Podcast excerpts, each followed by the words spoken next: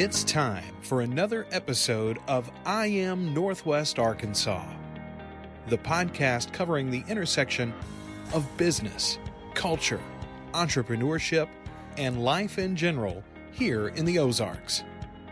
Whether you are considering a move to this area or trying to learn more about the place you call home, we've got something special for you. Without further ado, here's our fearless host, Randy Wilburn.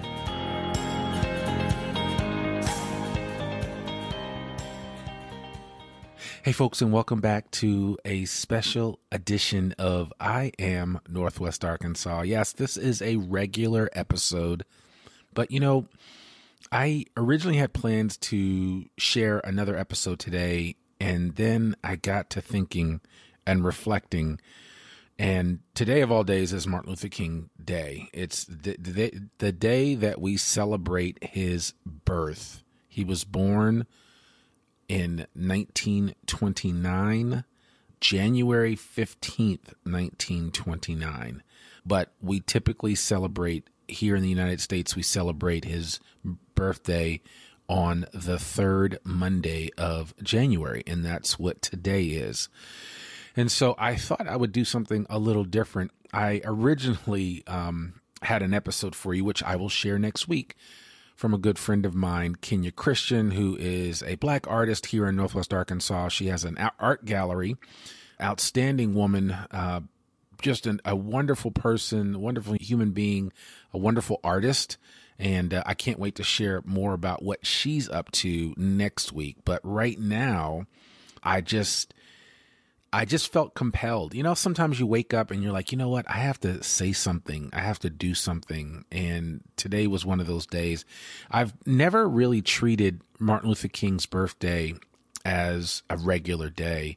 And I guess, you know, that could be the, that could be said for a lot of African Americans that maybe you you grew up with a a picture of Jesus in your house and a picture of Martin Luther King, right? I mean, that's that's the standard uh, bearer of uh, pictures that we have in black homes, right? So for all my white friends, when you go into any of your black friends' houses, a lot of times you'll see a picture of Jesus and a picture of MLK. And, and, and again, I'm not saying every black home is like this, but I, am just saying that is the case sometimes. Uh, and I, you know, it's funny in my house, we didn't have a picture of Martin Luther King. We did have a picture of Jesus up, and um, that was because uh, my parent, my grandparents were intensely religious, and um, it was important to them uh, as a just a gentle reminder that Jesus was with us at, all times. So uh, let the church say Amen, right? So I, and and I apologize if you're not a believer. Um, you know, I it's it's it's fine. Uh, there's no judgment there. I'm just calling it based on what I saw growing up. Um, I wanted to just reflect on the fact that, you know, I grew up in a household with a quote unquote civil rights leader and my grandfather Mal Goode, who you've heard me talk about him before on this podcast. He was the first black network news correspondent with ABC News back in 1962. He was also another one of his claim to fames as a civil rights leader because he covered the civil rights struggles in the South for the Pittsburgh Courier, which was a very, which was and still is a very famous black newspaper based in Pittsburgh, Pennsylvania. But anyway, my grandfather, in all of his travels in the South, befriended a young pastor named Martin Luther King, and, and they were friends for a number of reasons. Um, one was because they were both Alpha brothers. Martin Luther King pledged Alpha Phi Alpha, which is a black fraternity. And my grandfather pledged Alpha Phi Alpha. My grandfather was many years older than Martin, but they were friends nonetheless. And my grandfather thought the world of Martin Luther King. And every chance he could, he would connect with him. And he would always just tell me stories about what it was like. And even, he even got a chance to cover Mar- Martin Luther King's funeral in Atlanta, Georgia, after he was killed in Memphis. And uh, he also got to cover the Poor People's March on Washington, which was an event that that Martin Luther King dreamed up and said he wanted to see come to pass. And so there was a Poor People's March from Mississippi, from Alabama, and other places, all the way up to to the nation's capital, to the steps of the Washington Monument or the Lincoln Monument and um, the Poor People's March. It was a big deal, and it was covered And it was one of Martin Luther King's dreams to see that come to pass, to see that that people that were struggling with poverty, that were struggling with just just a rough life, would see some type of improvement. And um, that's just the kind of person that Martin Luther King was. And you know, I just reflected today, and I was thinking about it, and I, I had to go. Um, I went to Alexa and I said, "Hey, play the uh, Martin Luther King I Have a Dream speech." and Alexa obliged me. And that's just the, the beauty of technology nowadays. And you can pretty much ask Alexa to play any speech that is uh, audio based. And um, if you correctly ask her, she will probably oblige you and, and play that speech for you. So I had a chance to sit down on my couch and listen to that. And I was, as I was reflecting, I said, man, you know, I want to do something a little different. And I know this podcast is about the intersection of business, culture, entrepreneurship, and life here in the Ozarks, but I, I can never not be who I am as an African American. Again, I created this podcast because I wanted more people to know how great of an area Northwest Arkansas is. But I'm also not going to apologize that I wanted to encourage more diversity to this area. I wanted more people of color to move here to Northwest Arkansas. I think it's a great place and we need it. We need diversity here in this area as some of the companies that we sit in the shadows of Walmart and JB Hunt and Tyson and all these companies, they need more people, right? In order for them to be successful, they need great workers uh, of all hues. And so I, I, that's one of the reasons why I created this podcast is because I wanted to encourage more people that look like me, more people that look like my wife to come here to Northwest Arkansas. But again, this podcast is for everybody, but I still can't change the fact that I'm an African American, that I'm a black man in America. And that is who I am. I will never change that, but I love everybody. And I think it's important for me to a a to thine own self be true, but I also think it's I think it's important that we need to be transparent with each other. I think that's one of the challenges that we're facing in this country right now is that we don't we aren't transparent. We don't share when we're hurting. We don't share when we feel we're feeling great. We just assume that everybody's okay and you know, don't ask, don't tell. And that's really not the way to live. And I mean, I, I think about it every day and I try not to watch the news anymore because I'm so jaded by what I'm seeing. I'm so discouraged by politicians. I'm so discouraged on so many levels by some of the things that we are witnessing on a regular basis, both uh, at our nation's capital as well as in, in our own state. And, uh, but we still have a ways to go. And I think, it, you know, love does conquer all things. And I think if we can really learn to continue to love each other and care about each other and ask the tough questions and look into each other's eyes, I think we can make it through this. It doesn't always look hopeful, but I'm hopeful. And my encouragement to any of you guys listening to this, if you haven't already shut it off, is to remain hopeful. We've got to fight the good fight.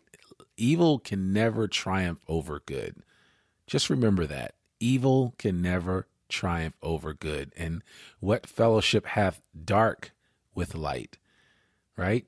And so think of it that way. And again, I'm not preaching to you. I'm just sharing with you some of my thoughts today of all days. This is Martin Luther King Day. Um, today, as I'm recording this, it's the 17th of January. But I just want to share that with you. And I wanted to encourage you that, you know, we, we can we can continue to grow as people, as individuals, as a country. Yeah, we've got challenges in front of us. Yes, the pandemic is in front of us. There's so many things that we are struggling with. But you know what? We were never guaranteed a clean slate, meaning that things were always going to be hunky dory and great every single day. It doesn't work like that. I always tell my kids simply that, you know, some days you're going to feel good and some days you're going to feel bad. And then some days you're going to be, yeah, whatever. So, you know, I just want to, you know, remind everybody that, you know, we are going to have challenges with us throughout our lives. And, you know, I, I, this morning I was thinking about the pandemic and I'm like, I'm so sick and tired of this. I'm sick and tired of wearing a mask. But, you know, I know that we'll look back one day in 10 or 15 or even 20 years or maybe on my deathbed and I'll reflect on my life. And the pandemic will just be but a blip on the radar screen.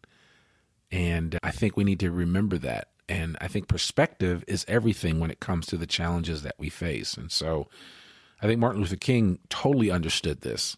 understood perspective. He understood the fact that, you know, for some it's it's a long game and for others it's a short game.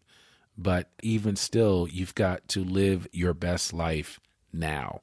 There is no waiting for tomorrow or waiting for this perfect time and place when you have a certain amount of money in the bank or a certain number of emotional deposits in your heart from people telling you that they love you. Listen, I love you. Okay. If nobody's told you that they love you, I love you. I don't know you, but I love you.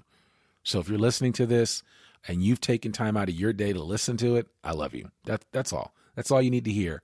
Just know that somebody out there does love you uh, and care about you, and you know, keep moving, keep keep it moving forward, because that's because that's what we really need to do, and I think that's what Martin Luther King would want us to do. And you know, as I sit back and reflect on Martin Luther King's "I Have a Dream" speech, I'm I'm reminded of this one section that he talked about and, and he talked about making justice a reality for all of God's children. I'm just want to share this one brief section from the I Have a Dream speech, and I have one more thing to share with you, and then I'll let you go. But like I said, this is a different episode than normal, and we're going to just get right get started in this I Have a Dream speech, and this was delivered in August of 1963 on in Washington D.C on the steps of the Lincoln Memorial. Martin Luther King was there, and uh, actually was looking over the reflecting pool was where it was where everyone was assembled. And my grandfather was there to witness that history. And my mother wanted to go, but he wouldn't let her go. And so I don't know, whatever. She always was complaining about that that she could have been there, but she wasn't there. And she had just, I think she had just graduated from high school at the time. So anyway, I, I want to share this section of the I Have a Dream speech. There's so much to it, and most of you know the speech because it, it ends with simply the fact that free at last, free at last, thank God Almighty, we are free at last. But this is the early part of the speech, and, and it builds into this crescendo of ideas and of thoughts. But I love this uh, section right at the beginning because he's calling America into account. And it goes like this in a sense, we've come to our nation's capital to cash a check.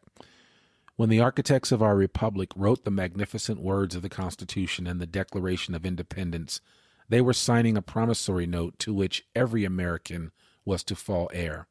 This note was a promise that all men, yes, black men as well as white men, would be guaranteed the unalienable rights of life, liberty, and the pursuit of happiness. It is obvious today that America has defaulted on this promissory note insofar as her citizens of color are concerned.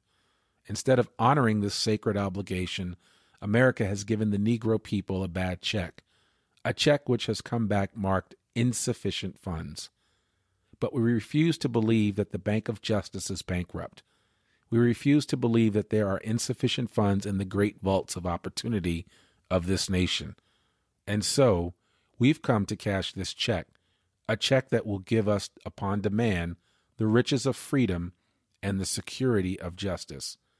We have also come to this hallowed spot to remind America of the fierce urgency of now. This is no time to engage in the luxury of cooling off or to take the tranquilizing drug of gradualism. Now is the time to make real the promises of democracy. Now is the time to rise from the dark and desolate valley of segregation to the sunlit path of racial justice. Now is the time to lift our nation from the quicksands of racial injustice to the solid rock of brotherhood. Now is the time to make justice a reality for all of God's children. Wow. Um, man, I don't really have words when I listen to it, when I go over it and read it. and I would encourage you, I'll put a link in the show notes to the I Have a Dream speech, but you can, of course, Google it. You can listen to it. You can ask Siri, I think, to even play the I Have a Dream speech, and she will oblige you. So you've got all kinds of options there. I want to share with you the last thing and this is this is amazing when I read this. I, I I've listened to this whole sermon over and over again. This is a sermon that he delivered the night before he died. So this sermon was delivered on April 3rd, 1968. And of course, we all know he was shot down at the Lorraine Motel on April 4th, 1968. And of course, when I start to read it, it will be recognizable to a lot of you But that whole sermon, I encourage you to go back. It runs about 47, 48 minutes.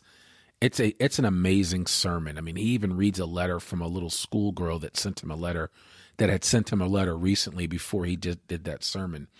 But you have to think of the state of mind that Martin Luther King was in where he knew that his death was imminent. I mean, it was just you know, it's just like you sometimes know these things, even though you don't want to know, right? I, I wouldn't want to know that. I wouldn't want to know that I'm going to go outside and I'm going to get um, run over by a car or I'm going to be in an accident or something like that and I'm going to die. I don't want to know that. But he knew, he knew several of his, the people that were with him, you know, said that, you know, Martin never, it never fazed him from the simple fact that he just felt like he was doing what he had to do. And if his death was a requirement of that, so be it. So I just want to share with you this last section from his sermon the night before he passed away. He goes he goes on to say, "Well, I don't know what will happen now. We've got some difficult days ahead, but it really doesn't matter with me now because I've been to the mountaintop and I don't mind. Like anybody, I would like to live a long life Longevity has its place, but I'm not concerned about that now. I just want to do God's will. And He's allowed me to go up to the mountain, and I've looked over and I've seen the promised land. I may not get there with you, but I want you to know tonight that we as a people will get to the promised land. And so I'm happy tonight. I'm not worried about anything. I'm not fearing any man. Mine eyes have seen the glory of the coming of the Lord. And I don't know about you, but I get goosebumps whenever I read that and whenever I hear it. And um, just his inflection when he says, I'm not fearing any man. Martin Luther King was bigger than life. And, you know, as a historian, I've loved being able to study him as a person. I'm even more excited by the fact that I've had some connection to him that I had family members that knew him and respected him and, and, and worked with him and marched with him. And so, you know, I just wanted to say thank you to Martin Luther King Jr. for the sacrifices that he made for all of us black, white, red, brown, yellow. I mean, he made sacrifices for all of us because he pricked the conscience of America. He pricked the conscience of white people. He pricked the conscience of black people. He pricked the conscience of Asians, of Latinos. He pricked everyone's conscience to wake up and recognize that we have to operate at a higher level, that this country, whose foundation, whose very foundation was based on freedom, had to had to be accountable to that. And we're still fighting that fight so many years later, which is crazy when you think about it. But I believe that we're going to get there. Even for all of our faults and failures and challenges, we are going to get there. And I am encouraged every day that I come in contact with different people from this community here in Northwest Arkansas who remind me of the goodness of man. And when I say man, I'm saying man, man and woman. So, you know, that's just the way that I'm looking at it. But I just I really want to encourage you today as you reflect on Martin Luther King, or maybe you're listening to this later on and you're like, what? What's Randy talking about? I'm trying to learn about the latest restaurant in Northwest Arkansas or the next thing to do or, you know, the, the cool business that just started here. Yeah, we'll get back to our regularly scheduled programming. But I just wanted to stop today to get you to think about this and to get you to think about what you're doing, why you're doing it, and for whom you're doing it. And uh, make sure that, as I always like to say in the great words of Shakespeare, to thine own self be true. You got to be true to yourself. And, and, and I think in being true to yourself, there is some aspect of being true to your fellow man, being transparent with them, loving up on them, calling them to the carpet when necessary, but in a lovingly, unjudgmental way. Yeah, that's what I wanted to share today. I know it's different. I know it might be weird for some of you. I, ho- I hope you don't abandon me just because of this episode. If you do, hey, I guess I was never meant to have you in the first place. But if you don't, then just know from the bottom of my heart that I appreciate you and that we will continue to fight the good fight, that we will continue all of the good work that Martin Luther King has done for all people, not just blacks, but whites, Asians, Latinos, you name it, all people. So, this is Randy Wilburn. I am the host of the I Am Northwest Arkansas podcast, and I am signing off. And um, I will see you next week with another episode. But for now, sit back and reflect. Peace and love.